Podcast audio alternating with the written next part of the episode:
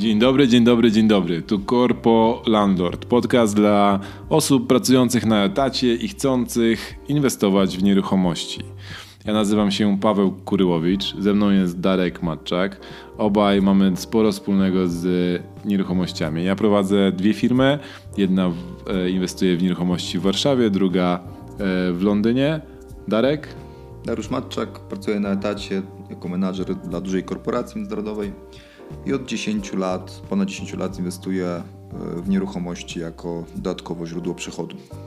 Dzisiejszym głównym tematem tego podcastu są umowy. Pogadamy sobie na temat umów, które wykorzystujemy przy inwestowaniu e, w nieruchomości, ale od strony osoby, która te, te umowy musi napisać lub, stworzy, e, lub zlecić napisanie, a później przede wszystkim musi je podpisać, bo inwestując w nieruchomości, spotkacie się w wielu sytuacjach, e, gdzie musicie po prostu podpisać jakąś umowę. E, I nasz podcast ma trzy części. Po pierwsze, mówimy o temacie głównym podcastu, później mówimy o. odpowiadamy na pytania naszych słuchaczy. A na koniec mówimy o jednej przydatnej rzeczy, która nam pomaga w inwestowaniu w nieruchomości. Zaczynamy od umów. Darek, jakie są twoje e, jakie są twoje przemyślenia na temat umów i, i, jak do, do, tego w ogóle podchodzisz? Jakby lubisz pisać umowy? Bo ja na przykład nienawidzę pisać umów, czytać umów, podpisywać jeszcze w miarę, ale jak muszę coś sklecić, to chyba wolę, nie wiem, pojechać doglądać remontu niż, niż, niż pisać umowę po nocach. Jakoś mam z tym problem, więc dobrze, że mam prawników od tego. No właśnie chciałem to powiedzieć, że ja też tego nie lubię, natomiast wiem, że to jest ważne, dlatego zleciłem to. I od tego momentu jakby mam dużo mniej problemów i wyzwań, jeżeli chodzi o same kwestie umów. Szczególnie, że ja nie jestem prawnikiem, nigdy nie miałem nic wspólnego z prawem, oprócz kilku wykładów, na których byłem i na których studiach jakieś tam powiedzmy e, prawa, które miałem wykładane, ale to było kilka lat temu. Więc ja w ogóle podchodzę do tego i ten cały podcast dzisiaj będzie o, o umowy od strony nieprawnika. Ponieważ mam tam dwóch czy trzech znajomych prawników, pewnie jak to usłyszą, to złapią się za głowę zaraz, że używamy nieodpowiednich słów i, i, i tak dalej. Natomiast ja wam powiem, jak ja, ja na to patrzę dzisiaj ze swojej perspektywy. Właśnie, bo to nie jest podcast, który jest kierowany do prawników, ani do innych specjalistów, którzy mogą być e, oburzeni tym, e, jakich słów używamy w jaki sposób podchodzimy do niektórych rzeczy. Chodzi o to, żebyście wy, ludzie, którzy zajmują się czymś innym niż nieruchomości, zrozumieli to z takiego punktu widzenia normalnej osoby, która nie jest zboczona na żadnym z, z, ze, ze stron inwestowania w nieruchomości. No dobra. Mamy kilka umów, z którymi się spotkacie, jeżeli chodzi o, o najem. I tu nie mówię o samych umowach najmu, ale także umowach powiedzmy około najmowych, czyli i przy remoncie, i przy, przy zakupie. I chyba taką pierwszą umową to jest umowa przedstępna, prawda, z którą się spotykamy. No tak, no oprócz umów, które możemy, załóżmy, że jesteśmy na początku drogi y, inwestowania w nieruchomości, to pierwsza umowa, którą możemy w ogóle się spotkać, no to umowa z agentem nieruchomości, tak, no bo... A, przyjdzie agent i powie, chce pan y, od nas kupić jakąś nieruchomość, no to musi pan podpisać umowę, żeby w ogóle pan mógł zobaczyć mieszkanie. To to jest chyba pierwsza umowa, która, z którą możemy się spotkać. Tak, no to jest standardowa umowa, oni wszyscy mają to samo. Ja fakt faktem podpisałem już od kilku pewnie lat takie umowy, znaczy unikam jakby agentów, gdyż nie widzę jakby wartości, które oni wnoszą. Znaczy nie spotkałem takiego, przepraszam, że kogoś uraziłem, ale nie spotkałem takiego, który wniósłby wartość w, w ten biznes dla mnie. A widzisz, a ja, ja tutaj z tobą nie zgodzę, bo do tej pory miałem dokładnie taką samą, takie same podejście jak ty i nadal po części mam, natomiast ostatnio spotkałem e, agenta, albo firmę pośredniczącą w obrocie nieruchomościami, która mnie zaskoczyła, bo udało mi się akurat przez nią sprzedać nieruchomość i byłem w szoku, jak dużo rzeczy robią i jak y, konkretnie podeszli do sprawy. Natomiast to pewnie wyjątek pod, pod, pod, y, potwierdzający regułę, bo rzeczywiście jak sprzedawałem tą nieruchomość, to było tak wielu agentów, którzy w ogóle się nie nadawali do tej pracy, więc masz rację. A chcesz się podzielić? Jak się nazywa firma albo czym Eee, szczerze?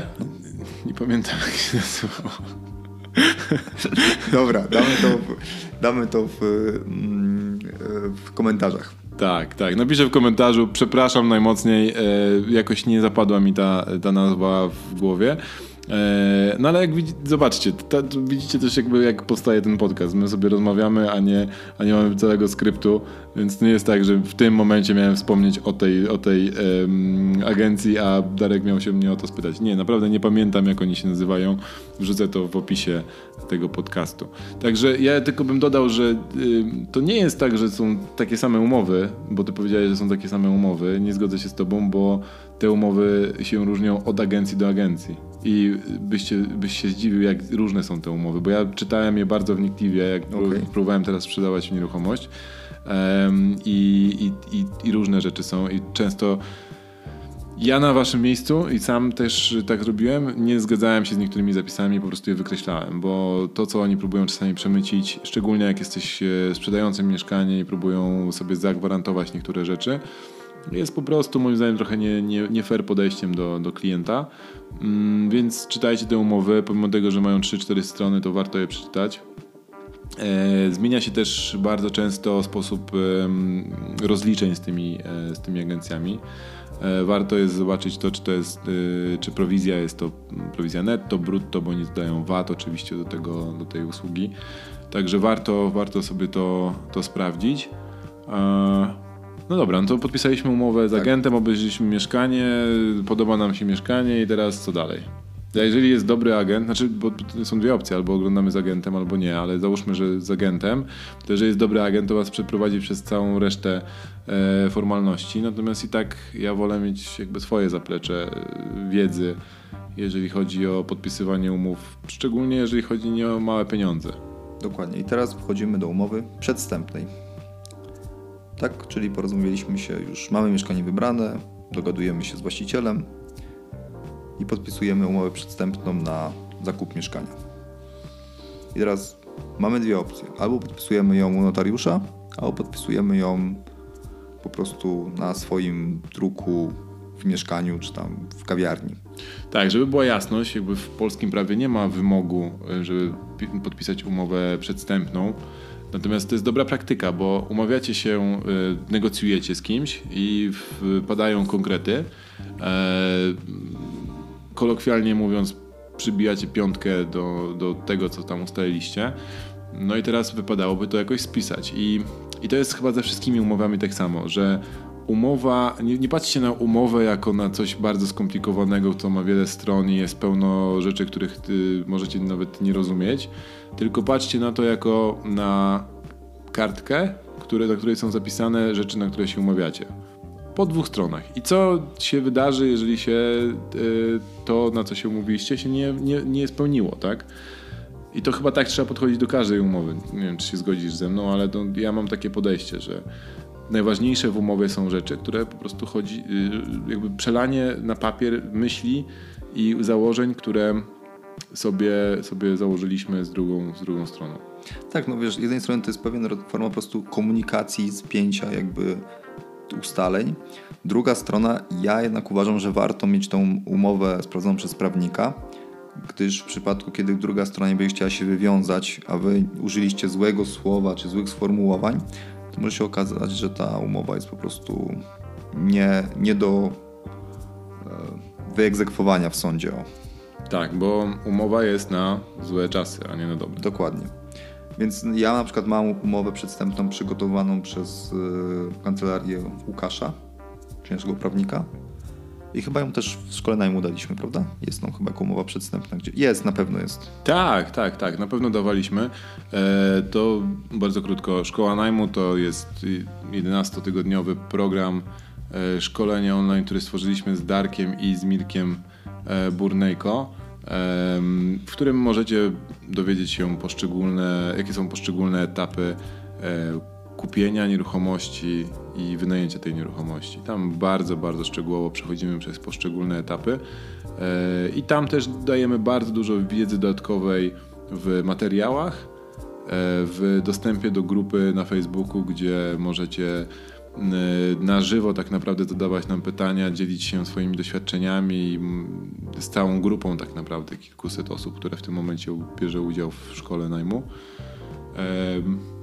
Co jeszcze mam, dodajemy dodatkowo? A, webinary. Raz w miesiącu spotykamy się online i omawiamy rzeczy na żywo. Na razie są małe grupy. Też jestem trochę zdziwiony, szczerze mówiąc, że ludzie płacą za coś, a później tego nie wykorzystują, no ale tak jest. No, no lepiej dla tych, którzy to wykorzystują, są bardziej, mają bardziej ekskluzywną usługę. Tak. No dobra, czyli umówiliśmy się, że mieszkanie kupujemy za 10 zł, spisaliśmy, że mieszkanie kupimy za 10 zł, dajemy termin, do kiedy kupimy to mieszkanie. I teraz tam są dwa pojęcia: zaliczka i zadatek, tak? Mhm. E, zadatek to są pieniądze, które są zwracane, czyli e, znaczy tak, inaczej. Zadatek to są, to są pieniądze, które, z którymi wiążą się konsekwencje, czyli ja wpłacam tobie, Darku, e, zadatek w wysokości 10 tysięcy złotych jako forma zabezpieczenia tej umowy.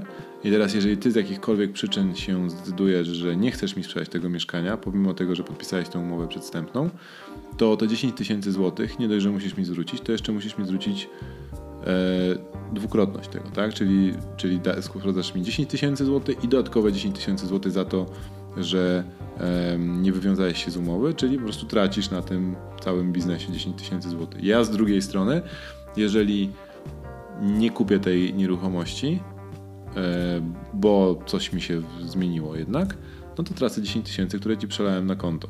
Albo na przykład nie wywiążę się z warunków umowy, które są zapisane, na przykład chciałbym ją kupić, ale nie zdążyłem w czasie, w którym się umówiliśmy. Natomiast zaliczka to są pieniądze, które, e, które są zwracane e, drugiej stronie e, i to tylko jest taka jakby, taki jakby depozyt na, na mm, zakup nieruchomości. Okej, okay, a podpisujesz umowę przestępną notariusza, czy nie? To bardzo różnie.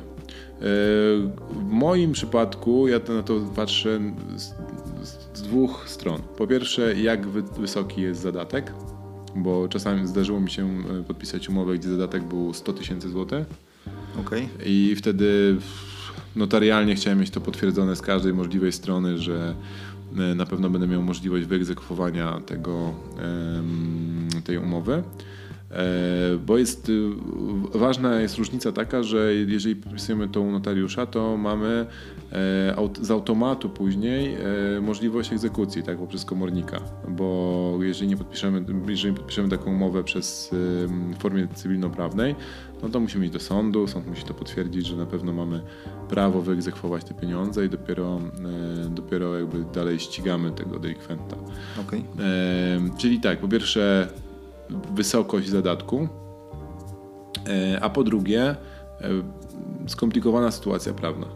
Miałem taką sytuację, że kupowałem nieruchomość, która, mm, które musiały być, e, w której musiało być zawarte zabezpieczenie na rzecz miasta, które miasto miało wpis w księgi wieczystej i żeby miasto zeszło z tej księgi wieczystej musiała być podpisana umowa przedstępna w formie aktu notarialnego, żeby oni czuli się zabezpieczeni, że na pewno ta nieruchomość zostanie sprzedana, a nie zostanie wykorzystana w jakiś inny sposób. Już nie chcę wchodzić w szczegóły, ale, mm, ale wtedy pamiętam, że musieliśmy podpisać umowę przestępną u notariusza. Okej. Okay. W moim przypadku sprawa była dosyć prosta, bo kupowałem za gotówkę, więc omijaliśmy w ogóle ten, ten jakby aspekt, tylko od razu umawialiśmy się na umowę zakupu u notariusza. No tak, ale to też jest y, ryzykowne, bo no nie umówisz się u notariusza w momencie, kiedy się dogadujesz, tak? To nie no to jest tak, tak, że tak, oczywiście. Y, dzisiaj się umawiamy na kwotę, a za godzinę idziemy notariusza. Tylko najczęściej to jednak zajmuje, chociaż zebranie dokumentów i całej reszty zajmuje parę dni. Przez ten czas ktoś może się rozmyślić albo dostać umowę, która, y, ofertę, która, która przebije Twoją ofertę i wtedy sytuacja może się zmienić. Dopóki nie masz nic podpisanego i nie masz zadatku na przykład, to, to, to, to nie ma żadnego zabezpieczenia. Tak, całe szczęście u mnie wszystkie osoby zawsze się stawiały i jakby to było kilka dni zwykle od momentu, kiedy przybiliśmy sobie piątkę do momentu, kiedy byliśmy mówieni notariusza, więc Ja mówię doświadczenia, bo jedno mieszkanie próbowałem sprzedać pięć razy i pięć razy ktoś był, ktoś był z, zdecydowany na 100%. I w ogóle po co nam umowa przedstępna? Przecież, przecież wystarczy, że spotkamy się jutro notariusza, a później się zmieniało. No, także dużo się nauczyłem i teraz tymi doświadczeniami mogę się z wami dzielić, moi e, drodzy słuchacze. Dobra. I przechodzimy do umowy zakupu u notariusza. Czyli spotykamy się u notariusza i e, przekazujemy jakby sobie własność tego mieszkania. No i tu właściwie jest standard, jest to wymagane w prawie polskim, że e, jakby zakup mieszkania jest dokonywany notarialnie. E, Co ciekawe, w niektórych krajach nawet samochód musisz zakupić notarialnie i sprzedać notarialnie, więc całe szczęście u nas tylko mieszkanie. E, I tu właściwie mam tylko jeden hint, to taki, o którym też nie wiedziałem kilka lat temu jeszcze, że o ile pewne rzeczy są stałe, jeżeli chodzi o opłaty, jak na przykład podatek od czyn czynności cywilnoprawnych, to sama ta taksa notarialna, nazwijmy to tak, jest różna u różnych notariuszy.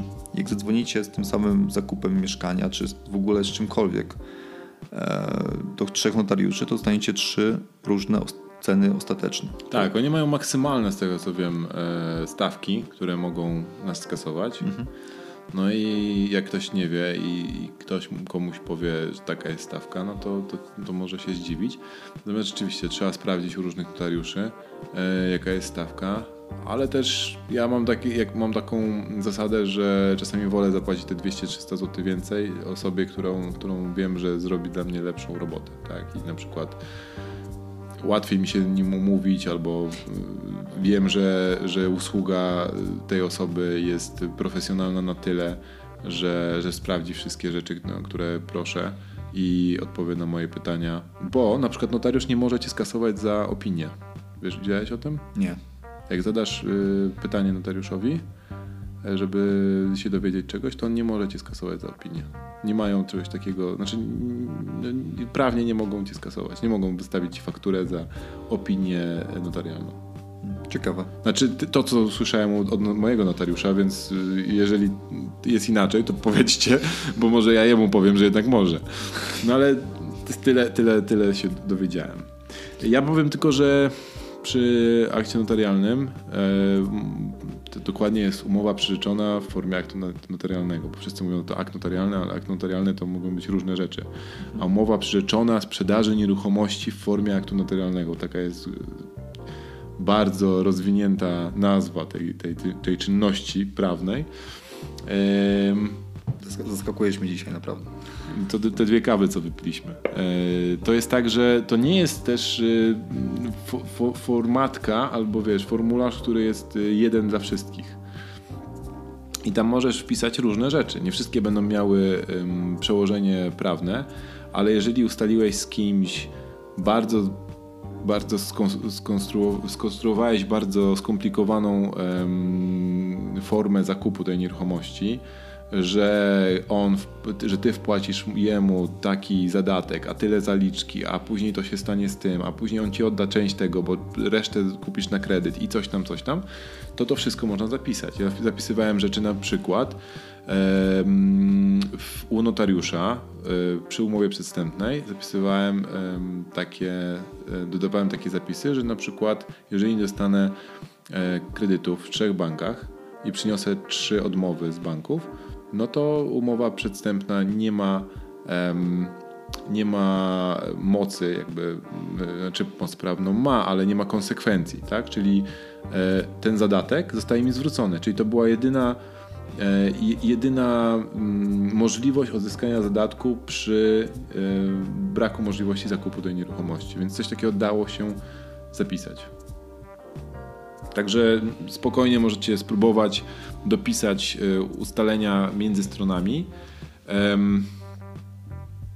I ja bym z tego korzystał, szczególnie w momencie, kiedy są rzeczy, które, na którym zależy ze stron, każdej ze stron, a notariusz powinien Was poinformować, które z tych ustaleń mają moc prawną, a które są tylko i wyłącznie dodatkowymi zdaniami, które strony między sobą wymieniają. Bo też miałem taką sytuację, że na przykład e, wpisywaliśmy powierzchnię tarasu, który e, przynależał do nieruchomości, ale nie był częścią nieruchomości i druga strona chciała mieć zapisane, że e, taras ma tyle i tyle metrów, co w ogóle nie miało wspól, nic wspólnego z, z nieruchomością, bo, bo nie było częścią nieruchomości, tak? Ale chcieli mieć to wpisane, więc sobie zapisali i oczywiście nie było żadnej, żadnego następstwa prawnego tej, tego wpisu.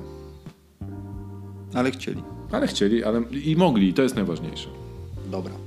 Czyli już kupiliśmy to mieszkanie i teraz remontujemy. Teraz jest największy fan. Największy fan. Największy fan w inwestowaniu w nieruchomości, czyli remont, czyli etap, który niektórzy przeklinają, a niektórzy tak jak ja uwielbiają. No dobra, i jak? Podpis... Znaczy, to głupie pytanie do ciebie, bo ty z dwóch stron jakby jesteś, ale tak. podpisujesz, nie podpisujesz? Umowę. Teraz jest mi o wiele łatwiej, bo Umowę z ekipą remontową, żebym tak, tak, tak. Teraz mi jest o wiele łatwiej, bo mamy własną ekipę remontową. Mamy trzy ekipy remontowe w tym momencie. E, natomiast e, jak nie miałem ekipy remontowej, to zawsze podpisywałem umowę z, e, z wykonawcami usług remontowych i co ciekawe, ci ludzie byli po prostu w szoku, że ja przychodzę do nich z wzorcem umowy i mówię, to zapoznaj się z umową, tam podpiszmy za chwilę i, i, i od tego zaczniemy bo na rynku w Polsce po prostu nie ma takich, e, taki, takiej praktyki. Ludzie się umawiają na remonty, które często kosztują kilkadziesiąt tysięcy złotych i wszystko jest na gębę. To jest niewiarygodne.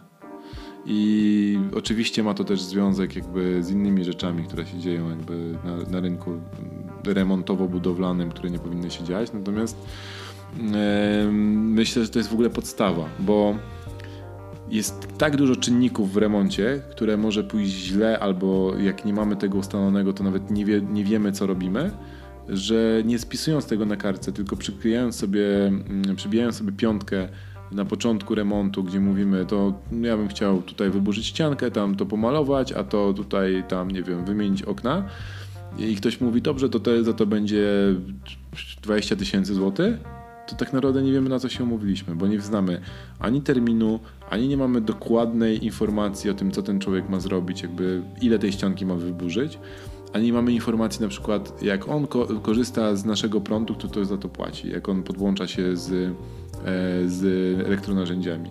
Albo jak on coś zrobi w tym mieszkaniu, w momencie, kiedy robi ten wyburzenie tej ścianki, to kto bierze na siebie odpowiedzialność? A może on w ogóle nie może wyburzyć tej ścianki? I teraz pytanie, do kogo należało sprawdzenie, czy ta ścianka może być wyburzona? Do ciebie jako do inwestora, czy do osoby, która dostała takie zlecenie i po prostu ślepo, wiesz, wzięła młot i wyburza nagle ścianę, yy, która podpiera następny, następną kondygnację, nie? I jest katastrofa budowlana. Także mamy kilka rzeczy, znaczy ja bym tak, e, jak, jak pracowaliśmy nad umową dla mojej firmy e, remontowej, kiedy świadczymy, świadczymy usługi remontowe, to wygenerowaliśmy taki zbiór rzeczy, które chcieliśmy mieć w umowie. I na pewno to jest zakres prac, to jest podstawowe. I ja w zakresie prac wypisuję rzeczy, które są do zrobienia, ale nie wypisuję jakby bardzo dokładnie. W sensie wypisuję e, podstawowe rzeczy, które klient chce zrobić, albo z drugiej strony, jak ja chcę zrobić e, u siebie w nieruchomości, chciałbym skorzystać z kogoś z zewnątrz, no bo czasami też korzystam, jakichś specjalistów, na przykład, nie wiem, ktoś chce mm, wprowadzić, e, chciałbym chciałbym zainstalować elementy szklane. No, my tego nie robimy, a potrzebuję specjalisty, który, szklarza, który, który zamontuje barierki szklane, ściankę szklaną pod prysznicem, lustra w łazience i tak dalej, no to chcę mieć to też na, mm, na umowie, szczególnie z ludźmi, którymi pierwszy raz to współpracuję. I zakres to by było na przykład w naszym przypadku mm, montaż yy, szklanej ściany pod prysznicem. I tutaj w tym momencie jeszcze nie muszę wypisywać dokładnie, jaki to jest rozmiar tej, tej ściany szklanej, ale przynajmniej wiem, co to ma być, albo na przykład z jakiego szkła to ma być zrobione. To może być dalej w specyfikacji, ale dobrze by było w zakresie, żeby to było to. Było to. Bo później przychodzi do, do momentu, kiedy oni montują tą ścianę szklaną i na przykład nie zasilikonowali połączeń ściany szklanej z płytkami. I jak tego nie masz wpisanego w umowie, no to skąd oni mają wiedzieć, że mają to zrobić? Albo że mają zainstalować jakiś spornik, który tą ściankę na pewno będzie trzymał w dobrym miejscu. Więc wiecie, jak wpiszecie tylko montaż ściany szklanej i bez y, bardziej szczegółowego y, zakresu dalej w tej umowie, bo ja robię to tak, najpierw zakres, jakby co ma być zrobione, a później uszczegółowienie w załączniku numer tym i tym i tam jest projekt tej ścianki, gdzie jest dokładnie napisane, ma wysokość taką i taką, szerokość taką i taką, mają być tutaj y, silikony, tutaj ma być spornik, coś co co, co, co nauczyłem się z biegiem czasu. Później się okazuje, że pan szklarz przychodzi i zrobi jedną część roboty i mówi, że reszta do niego nie należy. Nie? I, I, a my myśleliśmy co innego. I to ja wam daję na przykładzie jednej pracy, jednego szklarza. A wyobraźcie sobie, jak y, my robimy na przykład kompleksowo e, remonty i, i zaczynamy od wyburzeń w mieszkaniu, później idziemy przez y, postawienia nowych ścian, później elektrykę, hydraulikę, później zmiany e, w układzie pomieszczenia w międzyczasie, później idziemy z podłogami, wykończeniem samych ścian, y, przyklejeniem listew ozdobnych, pomalowaniem, za, założeniem oświetlenia i tak dalej, i tak dalej, i tak dalej. Jak tego nie ma wypisanego na początku umowy, to tak naprawdę nie wiemy na co się umawiamy. No co, usługi remontowo-budowlane i koniec? No tak, tylko jak szczegółowo schodzisz jakby, bo to za, mnie interesuje. Jak szczegółowa jest ta umowa? Bo ja, ja, od, ja od tak. razu widzę tą umowę jako 50 stron. I... Nie, nie, to jest bardzo proste. W moim no. przypadku ja nie współpracuję z klientami, jeżeli nie mają... Yy, projektu wykonawczego. I to projekt wykonawczy określa dokładnie, co ma być zrobione. No tak. Jak jest bardzo skomplikowany remont i jest bardzo skomplikowany projekt wykonawczy, pracowałem na takich, które miały 30 parę stron projekty, to wszystko jest napisane w tym projekcie. Do te, włącznie z tym, e, w którym miejscu, jakiej szerokości ma być listwa e, ozdobna na ścianie i jak daleko ma być oddalona od czegoś tam. I tu właściwie jest fajny, fajny jakby moment, żeby powiedzieć o współpracy z biurem architektonicznym, ale nie powiemy tego, bo zrobimy o tym odcinek zapewne. Tak, tak, tak. Znaczy mówmy o umowach, nie? Dzisiaj. Tak, tylko, ale to Paweł mnie namówił w ogóle do tego, żeby współpracować z biurami architektonicznymi. Jestem mega zadowolony. To jest w ogóle inna jakość remontu. Zupełnie. To kosztuje oczywiście, ale jakość jest zupełnie inna. Dobra. Cieszę się, że mogłem dać Ci wartość, Darku. Przejdźmy dalej. Oprócz tego, że mamy zakres, to mamy termin. I to jest coś, co ja, dla mnie to jest szok, jak ludzie tego w ogóle nie, nie wpisują w umowę. Wiesz, termin prac, umawiamy się z kimś na jakąś tam e, pracę, wpisujemy ile ma to kosztować i nie wiemy kiedy oni wejdą z tą pracą, zaczną tą, tą, tą pracę i kiedy skończą tą pracę. I co się stanie, jeżeli, wiesz, jeżeli mają opóźnienie? Ile razy mogą się opóźniać? A co się stanie, jeżeli to opóźnienie jest nie z ich winy? Bo na przykład miał ktoś inny wejść pomiędzy i zrobić coś, czego oni nie mogli, nie mogli wykonać. Także termin i, i właśnie konsekwencje y, wiążące się z brakiem dotrzymania terminu. Później płatności, bo chyba ja się chyba z każdym wykonawcą, z którym współpracowałem, się spotkałem z tym, że no to zaliczka y, na poczet tam czegoś, czegoś w takiej takiej kwocie. A ja mówię, okej, okay, a gdzie to było wpisane w umowie? Bo ja nie pamiętam, żebyśmy coś takiego podpisywali. I żeby była jasność, ja tak samo biorę zaliczki od moich klientów. Bardzo często dlatego, że y, kupujemy w ich imieniu bardzo dużą ilość y, materiałów budowlanych Natomiast u mnie to jest bardzo szczegółowo opisane, w jaki sposób ta zaliczka zostanie wpłacona, w którym momencie i co, zostanie, co się stanie, jeżeli ta zaliczka nie wystarczy na materiały, a co, zostanie, co się stanie, jeżeli te materiały będą kosztowały mniej niż zaliczka.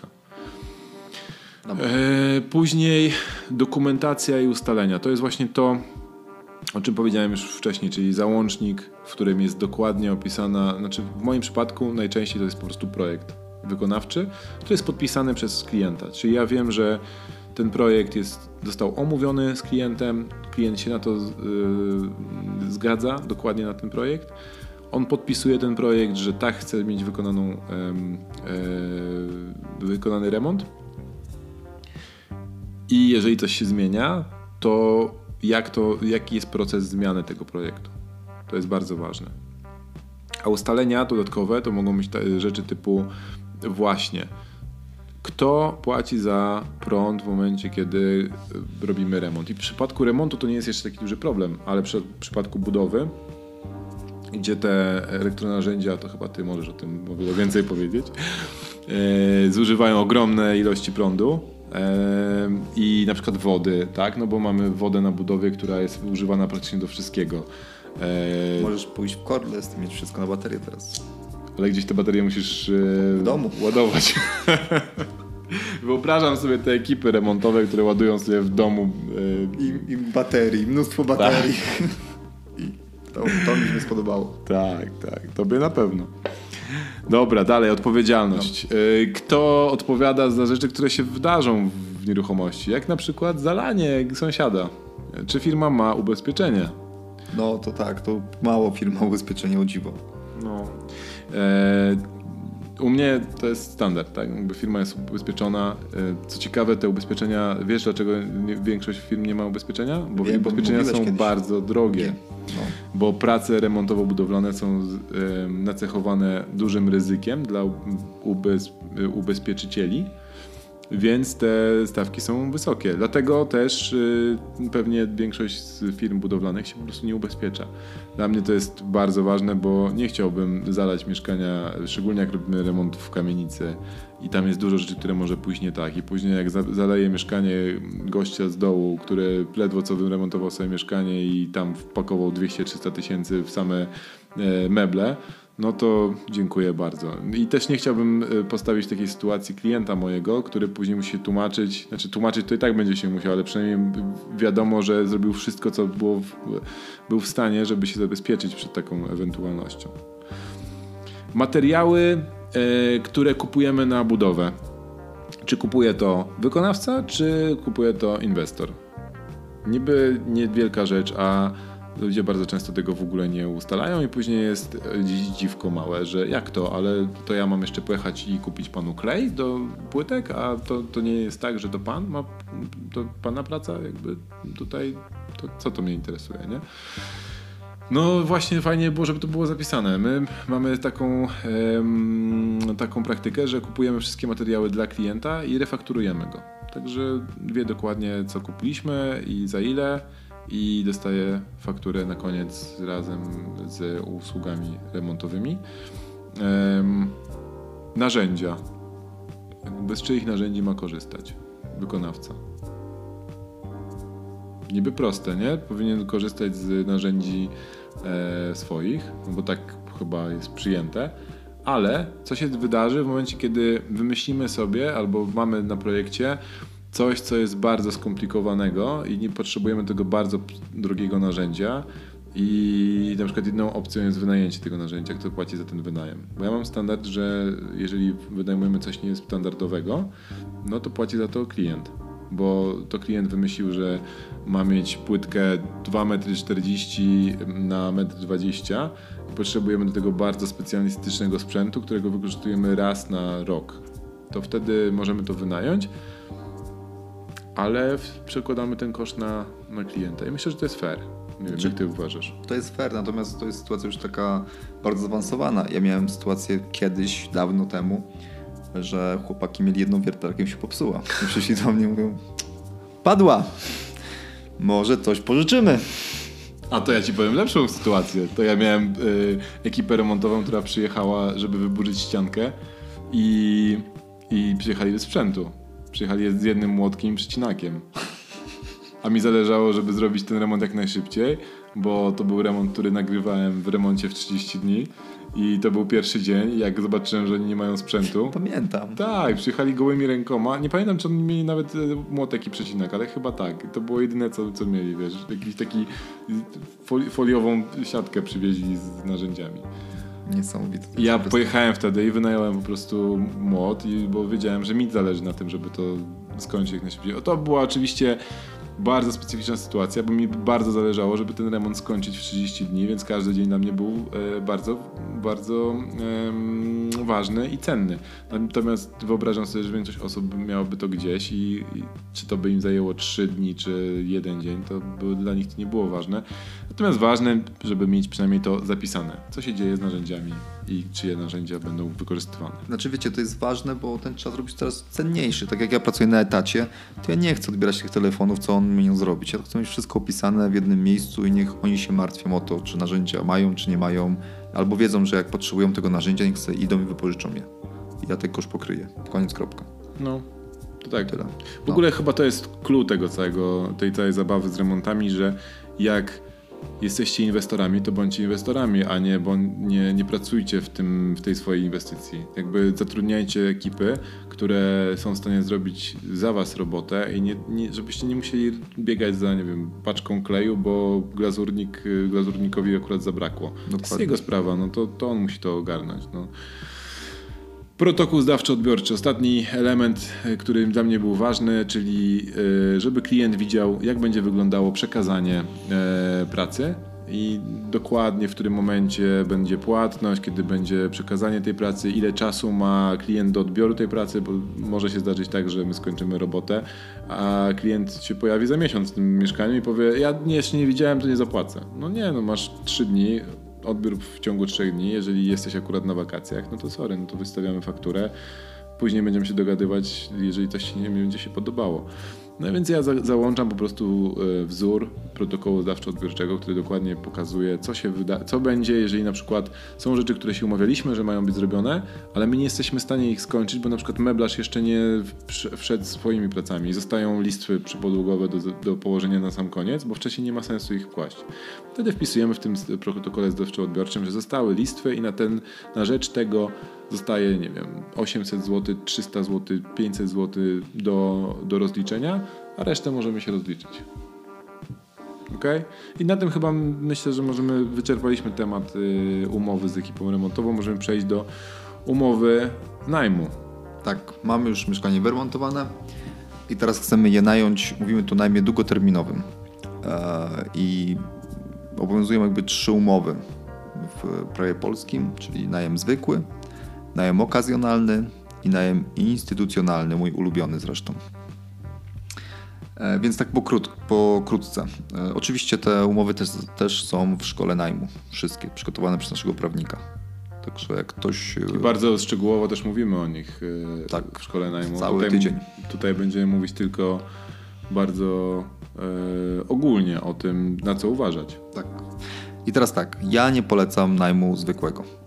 Dlaczego? Dlatego, że najem zwykły e, e, reguluje kilka przepisów, a dokładnie to zaspokojenie potrzeb mieszkaniowych reguluje kilka przepisów. Jednym z tych przepisów jest e, ustawa o ochronie lokatorów i tam zasobie mieszkaniowym, to się dokładnie nazywa. Link będzie w komentarzu do tego. Warto przeczytać. Jest to nieduży dokument, ale który bardzo wiele kwestii reguluje.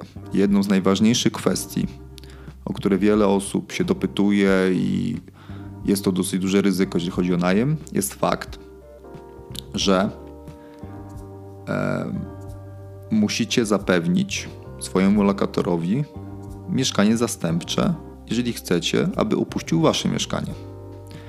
I teraz wynika to z, według mnie, to jest moje jakby przemyślenie, z bardzo prostego faktu, że polska konstytucja gwarantuje brak bezdomności i ustawodawca przy, przerzuca trochę na nas e, fakt zapewnienia tej bez, braku bezdomności. Czyli mówi tak, ok, pan ci nie płaci, czy, czy pani, czy łamie warunki umowy, spoko, możesz go wyrzucić z mieszkania, ale najpierw zapewnij mu lokal zastępczy. Czyli musisz zgłosić się do gminy czy tam urzędu miasta o, o, o lokal zastępczy dla tej osoby. I teraz trwa to latami, miesiącami, najróżniej. I tutaj nie ma jakby prostego obejścia, jeżeli macie najem zwykły. Więc dlatego ja nie polecam tej formy. Tam jest jeszcze kilka innych rzeczy, które też mm, nie są jakby korzystne dla Was jako dla inwestorów. Natomiast ta jest najważniejsza dla mnie, czyli lokal zastępczy. Natomiast y, ten problem jest jakby omijany przy dwóch innych y, formach y, umowy, czyli najmie okazjonalnym i najmie instytucjonalnym. Dlatego takie lubię gdyż te umowy wyjmują jakby tego lokatora z tej ustawy o ochronie e, lokatorów. I teraz najem okazjonalny jest tam kilka różnic, ale najważniejsza jest taka, że częścią tej umowy jest załącznik, który podpisujecie u notariusza. Koszt tego podpisu to jest 200 parę złotych, gdzie lokator e, zrzeka się e, prawa do lokalu zastępczego i wskazuje inny lokal, do którego może być eksmitowany i to zwykle, nie wiem, lokal rodziców, babci, kuzyna, czy mieszkanie, które posiada w innym mieście. E, natomiast przy najmie instytucjonalnym generalnie nie wskazujesz nawet lokalu. I teraz okazjonalny jest, gdy prowadzicie, gdy jesteście osobą fizyczną, przepraszam, czyli nie macie firmy. Instytucjonalny wymaga e, od Was e, działalności gospodarczej. Ja polecam wszystkich najem, najem instytucjonalny jako tą formę, która najbardziej zabezpiecza Wasze interesy. I dwa komentarze do tego. Jeden jest taki, że naczytacie się w internecie, że ludzie tego nie chcą podpisywać, że jest problem, że to jest notariusz, że to dodatkowy czas i koszty i tak dalej, i tak dalej. Jeżeli dobrze wytłumaczycie ludziom, przyszłym najemcom, dlaczego to chcecie podpisać, ja to tłumaczę między w ten sposób. Mieszkanie jest warte. W odcinku numer 3 dowiecie się dokładnie, jak Darek y, tłumaczy. A, no, no w sumie tak było to już. Dobra, w każdym razie tłumaczę, płacę za to ja, gdyż to zabezpiecza interesy i ludzie podpisują.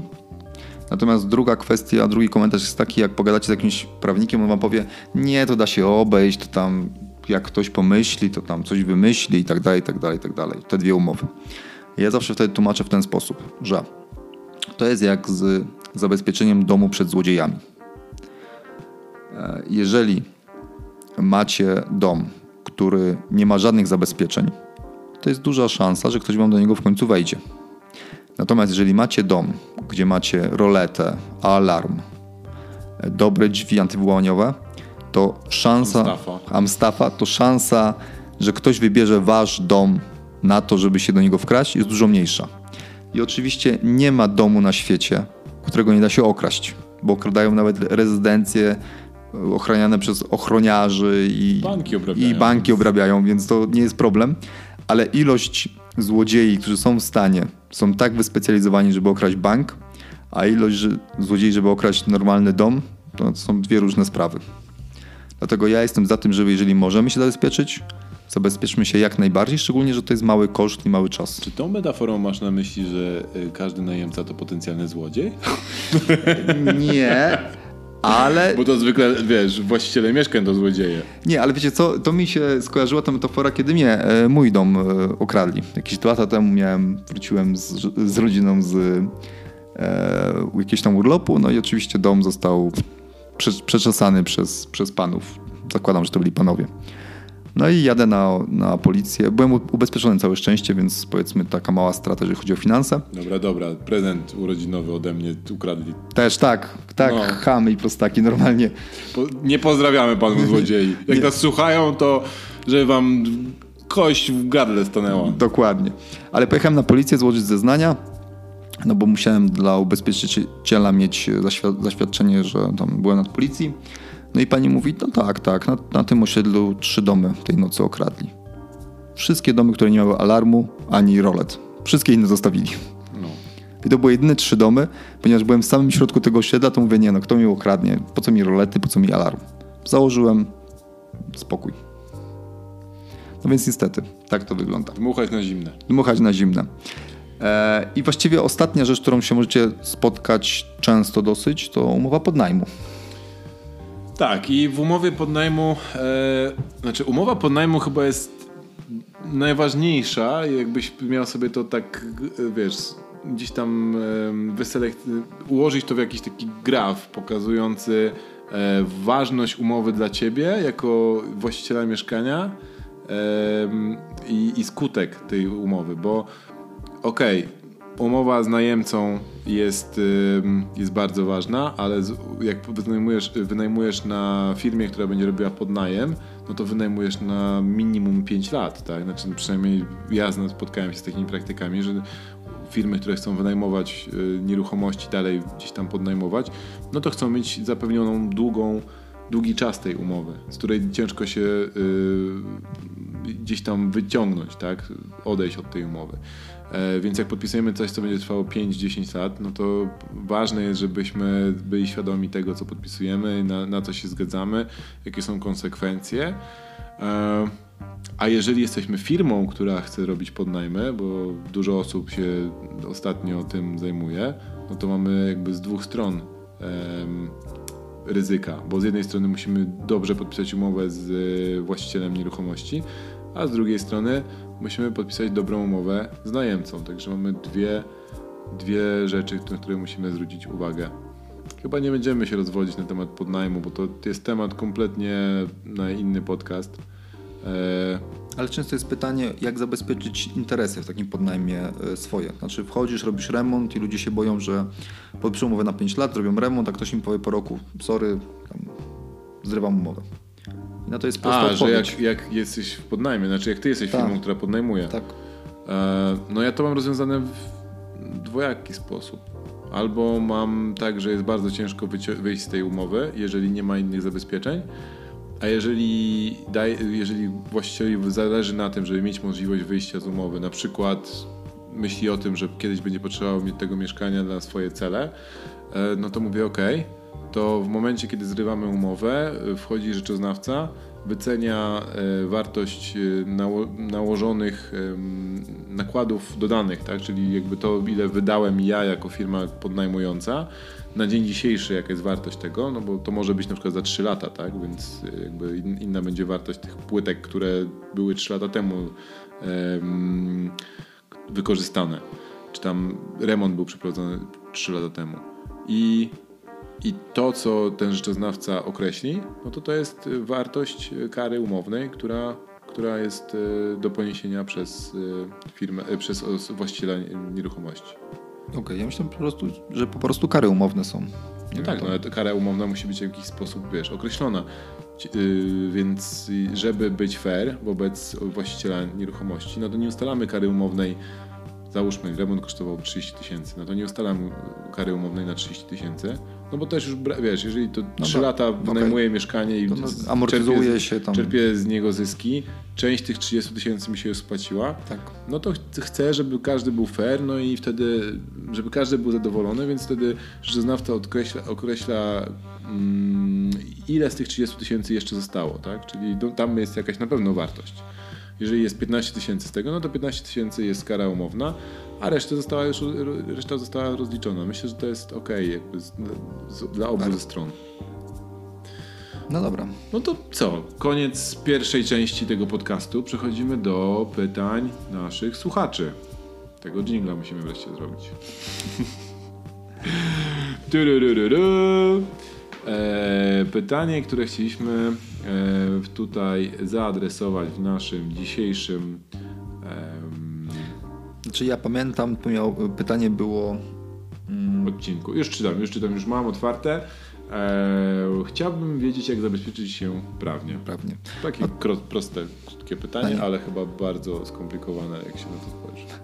To znaczy, yy, yy, znaczy odpowiedź jest prosta. Dla mnie naj, na, na obecnej sytuacji jakby prawnej i rynkowej w Polsce najlepszym zabezpieczeniem jest umowa najmu instytucjonalnego. Koniec, kropka. I nienegocjowalna w żaden sposób. To znaczy e, nie żaden najem zwykły, nie wprowadzimy dodatkowych zapisów, tylko formuła najmu instytucjonalnego dosłownie. I o tym mówimy bardzo szczegółowo. Ty mówisz bardzo szczegółowo w szkole najmu. Razem tak. z um, z procesem, jak ją podpisać, bo część osób, e, i to mam takie przypadki, znam, że podpisali, powiedzmy, że podpisali umowę najmu instytucjonalnego, ale osoba, która miała wynająć to mieszkanie, mówi, czy najmująca, mówi, dobra, dobra, ale ten protokół to ja tam za tydzień, za dwa, mm. jak się wprowadzę, tak. bo tam nie mam czasu. Ten, ja pójdę do notariusza, załatwię wszystko, ale, ale wie pan, no, kurde, zabiegany jestem, nie mam kiedy. I później się okazuje, że on nigdy tego nie podpisuje. Więc ja wydaję klucze dopiero po tym, jak dostarczą mi e, podpisany protokół. Czyli podpisuję umowę najpierw, oni z tą umową idą do, do notariusza, bo wy nie musicie tam być przy tym, podpisują e, ten, e, ten załącznik notariusza, przychodzą z załącznikiem z powrotem, ja sprawdzam, czy kaucja jest na koncie. Jak kaucja jest na koncie i mam załącznik w ręku, dopiero dostaję klucze. Jeżeli czegoś nie zrozumieliście, to zapraszamy do przesłuchania tej części podcastu jeszcze raz, albo do zapisania się do szkoły najmu i tam dowiedzenia się dokładnie, jak to wygląda włącznie z e, z konspektem umowy, tak? Z draftem umowy. Tam, tak. jest, tam jest w części źródeł, materiałach są, są umowy, które wykorzystujemy. I też jest umowa, której, którą ja wykorzystuję w, z pracy z klientami przy usługach remontowo-budowlanych. Nawet nagrałeś dodatkową lekcję o tym ostatnio. Widziałem. Tak, tak. Nie tak. wysłuchałem jeszcze, powiem Ci szczerze. Nie dziwię się, nie dziwię się już. Ile można słuchać tego samego gościa non-stop. No. Dobra, to y, drugie pytanie, które się pojawiło. E, czy bawić się samemu z umowami i klientami, czy zlecić to firmie, która się zajmuje podnajmem i nie ma nic na, i nie mam nic na głowie? No więc, drogi słuchaczu, to nie jest tak, że jak zlecisz to firmie, która zajmuje się podnajmem, to nie masz nic na głowie, bo masz na głowie firmę, która zajmuje się podnajmem. Więc bardzo ważne jest wtedy dogadanie wszystkich szczegółów e, umowy podnajmu i rzeczywiście, jak dobrze ją e, podpiszesz i jak dobrze przeanalizujesz wszystkie zapisy tej umowy, to masz nie masz nic na głowie przez kolejne lata, kiedy się wynajmuje to nie, mieszkanie, o ile ta firma spełnia jakby wszystkie twoje kryteria i wszystkie twoje wymagania. To tak wkrótce. Jeżeli macie jakieś pytania do nas, możecie je zadawać na stronie na Facebooku Corpo Landlord Inwestowanie w nieruchomości pracując na etacie. Zapraszamy Was serdecznie. W wiadomości możecie ją nam wysłać, a my odpowiemy w kolejnym odcinku podcastu, e, najbliższym odcinku podcastu, bo to jest tak, że my też nagrywamy z delikatnym wyprzedzeniem te podcasty, więc nie oczekujcie, że dostaniecie odpowiedzi e, na podcaście w następnym odcinku, natomiast e, na pewno odpiszemy Wam na tą, na tą wiadomość wcześniej, więc będziecie mieli w formie pisemnej wcześniej. No i jedna rzecz. Jedna rzecz, która nam pomaga w inwestowaniu w nieruchomości. Darek, ty pierwszy. No dobrze, wiecie co, rzecz jest jakby prozaiczna i w sumie jak pomyślicie o tym, to jest jakby logiczna całość. Natomiast ja przez pierwsze lata e, przy, przy, umowach czytałem, jakieś wzory ściągałem, kombinowałem. Natomiast dopiero po jakimś czasie, gdy ten biznes się rozrósł, postanowiłem e, iść do prawnika i stworzyć umowę szytą pod, pode mnie. No i ta umowa zresztą jest e, bardzo podobna do tego, co jest e, na szkole najmu. Natomiast bardzo dużo mi dało to, że ten prawnik Łukasz przeszedł ze mną, tam poświęcił te trzy godziny i przeszliśmy przez tą umowę, czemu ona jest taka, a nie inna. Czemu te punkty są tak zrobione, a nie inaczej. I też y, zmiany, które ja chciałem, czemu możemy je zrobić albo nie możemy ich zrobić. I powiem Wam, te trzy godziny to były jedne z lepiej zainwestowanych pieniędzy w moim życiu, ponieważ nagle te wszystkie klapki, które tam miałem na czytając y, fora, czytając jakieś tam, słuchając y, ludzi, mi się potwierały, czemu, co z czego wynika jakby. Więc teraz też jestem pewniejszy, gdy rozmawiam z najemcami o tej umowie, czemu jest taki punkt, a taki punkt. I naprawdę to były dobrze poświęcone 3 godziny, więc polecam Wam takie konsultacje z prawnikiem. Gdybym mógł teraz, to bym zrobił to w ogóle na początku swojej kariery y, przy najmniej nieruchomości, gdyż dużo więcej rzeczy bym wiedział od razu. Po pierwsze, podzielimy się namiarem na kancelarię prawną, z której korzystamy. Czupajło i Ciskowski. Pozdrawiam serdecznie. E, też nam nie płacą jeszcze. No to my jeszcze. im płacimy. to my im płacimy za, za konsultacje, a oni nam nic nie płacą za reklamę. No, no musimy, ale musimy to zmienić. Musimy to zmienić po prostu. Chociażby jakiś lunch postawił. Tak, albo jakieś wino. W... Od wina to mamy innego, innego pana. Pozdrawiamy. Dobra. A druga rzecz jest taka, że bardzo ważne jest sformułowanie w umowach e, prawnych i prawnicy właśnie zarabiają na tym, że albo interpretują te zapisy w odpowiedni sposób, albo je układają w odpowiedni sposób, tak żeby ich nie można było interpretować w inny sposób. I y, to jest coś, na czym prawnicy według mnie jakby przede wszystkim zarabiają, tak? Interpretacji umów i konstruowania ich tak, żeby nie można było ich inaczej zinterpretować niż my chcemy. I nie wiem jak wy, ale ja mam zawsze z tym problem. Wolę korzystać z prawnika, bo ja zawsze interpretuję to inaczej, albo tak jakbym chciał, a nie, a nie tak jak jest zapisane. No dobra, to teraz y, moja rzecz, która mi pomaga na co dzień y, w inwestowaniu w nieruchomości. To jest narzędzie Trello. Y, są dwa narzędzia, które ja znam przynajmniej. Pewnie jest pewnie o wiele jest więcej tych narzędzi, ale jest Trello i Asana. Oba działają w bardzo podobny sposób. Są to narzędzia do zarządzania projektem. Ja tych narzędzi wykorzystuję w dwojaki sposób. Albo w zarządzaniu projektem, który trwa, albo zarządzaniu rzeczy, które muszę zrobić. Jak czytałem trochę o Trello, to sposobów na wykorzystanie tego narzędzia jest chyba tysiące, bo kto, co użytkownik to jest inne, inne wykorzystanie. E, natomiast y, samo narzędzie wygląda w ten sposób. Jest jedna wielka tablica, wyobraźmy sobie tablicę korkową, która, która jest podzielona na kolumny. I te kolumny możemy nazwać w odpowiedni dla siebie sposób. Ja najczęściej wykorzystuję to w ten sposób, że kolumny rozpisuję jako rzeczy do zrobienia, rzeczy, które trwają, rzeczy zrobione, na przykład zasoby, jak kolejna kolumna, i na przykład rzeczy, które są w przyszłości do zrobienia. I w każdej tej kolumnie możemy stworzyć jedno zadanie, jedną, jeden tak zwany task, które, który, który później możemy przenosić z jednej kolumny do drugiej. I to jest trywialnie pro, proste. Każdy z tych zadań możemy jeszcze dodatkowo rozbudowywać. Tam są możliwości kolaboracji, rozmowy, komentarzy między ludźmi, którzy widzą tą samą tablicę. Różne osoby mogą tą tablicą zarządzać. E, możemy dodawać zdjęcia, linki i jeszcze wiele innych rzeczy. E, dodatkową rzeczą, która, która mi zmieniła trochę postrzeganie tego narzędzia, było, była nakładka Elegant. To się pisze jak e, Elegant tylko przez 2T. I jest to nakładka, która tworzy z tego narzędzia wykres Ganta. Czyli y, ja na przykład tego wykorzystuję to do tworzenia programów prac, programów w sensie yy, harmonogramów. Harmonogramów prac budowlanych, gdzie mogę rozpisać sobie rzeczy, które są do zrobienia i kto kiedy ma co zrobić, jak to wpłynie na termin końcowy. E, bardzo szczegółowo też mówię o tym na e, jednym z odcinków na YouTubie, nie pamiętam, który spróbuję go wynaleźć i, i wrzucę do tego podcastu.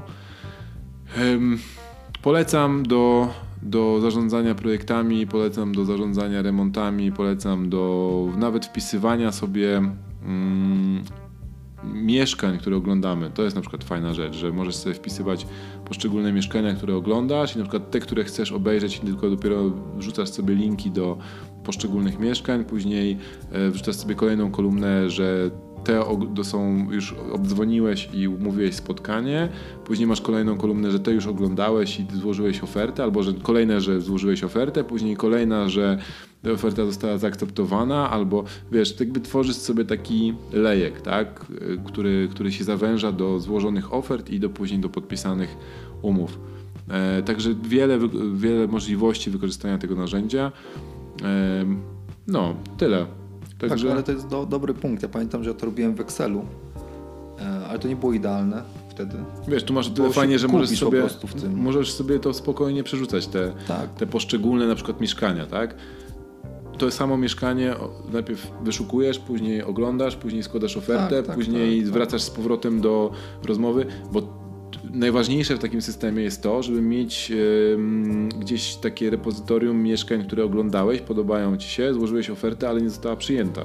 Żeby wrócić do tego samego mieszkania i później, i później złożyć kolejną ofertę i zobaczyć, co się wtedy stanie. Szczególnie, że jak widzisz, że jest na rynku dłuższy czas. Tak, tak. To jest, znaczy, mistrz się sprawdził tego w miarę Excel. Nie był idealny, ale pewnie to narzędzie było jeszcze lepsze. Do tego było bardziej przejrzyste. Link do narzędzia wrzucimy w opisie tego podcastu a na dzisiaj kończymy. Z Wami był Paweł Kuryłowicz, Darek Marczak. Dariusz Marczak. Dariusz Marczak. Ty nie lubisz jak na ciebie się mówi Darek? Nie, nie mam problemu z tym żadnego. No to, to tak, Darek Marczak. Darek. Może być nawet Derek, mi to obojętne. Byle, byle byście wiedzieli o co chodzi. Korpo Landlord. Dziękujemy Wam bardzo e, i do usłyszenia za dwa tygodnie. Hej.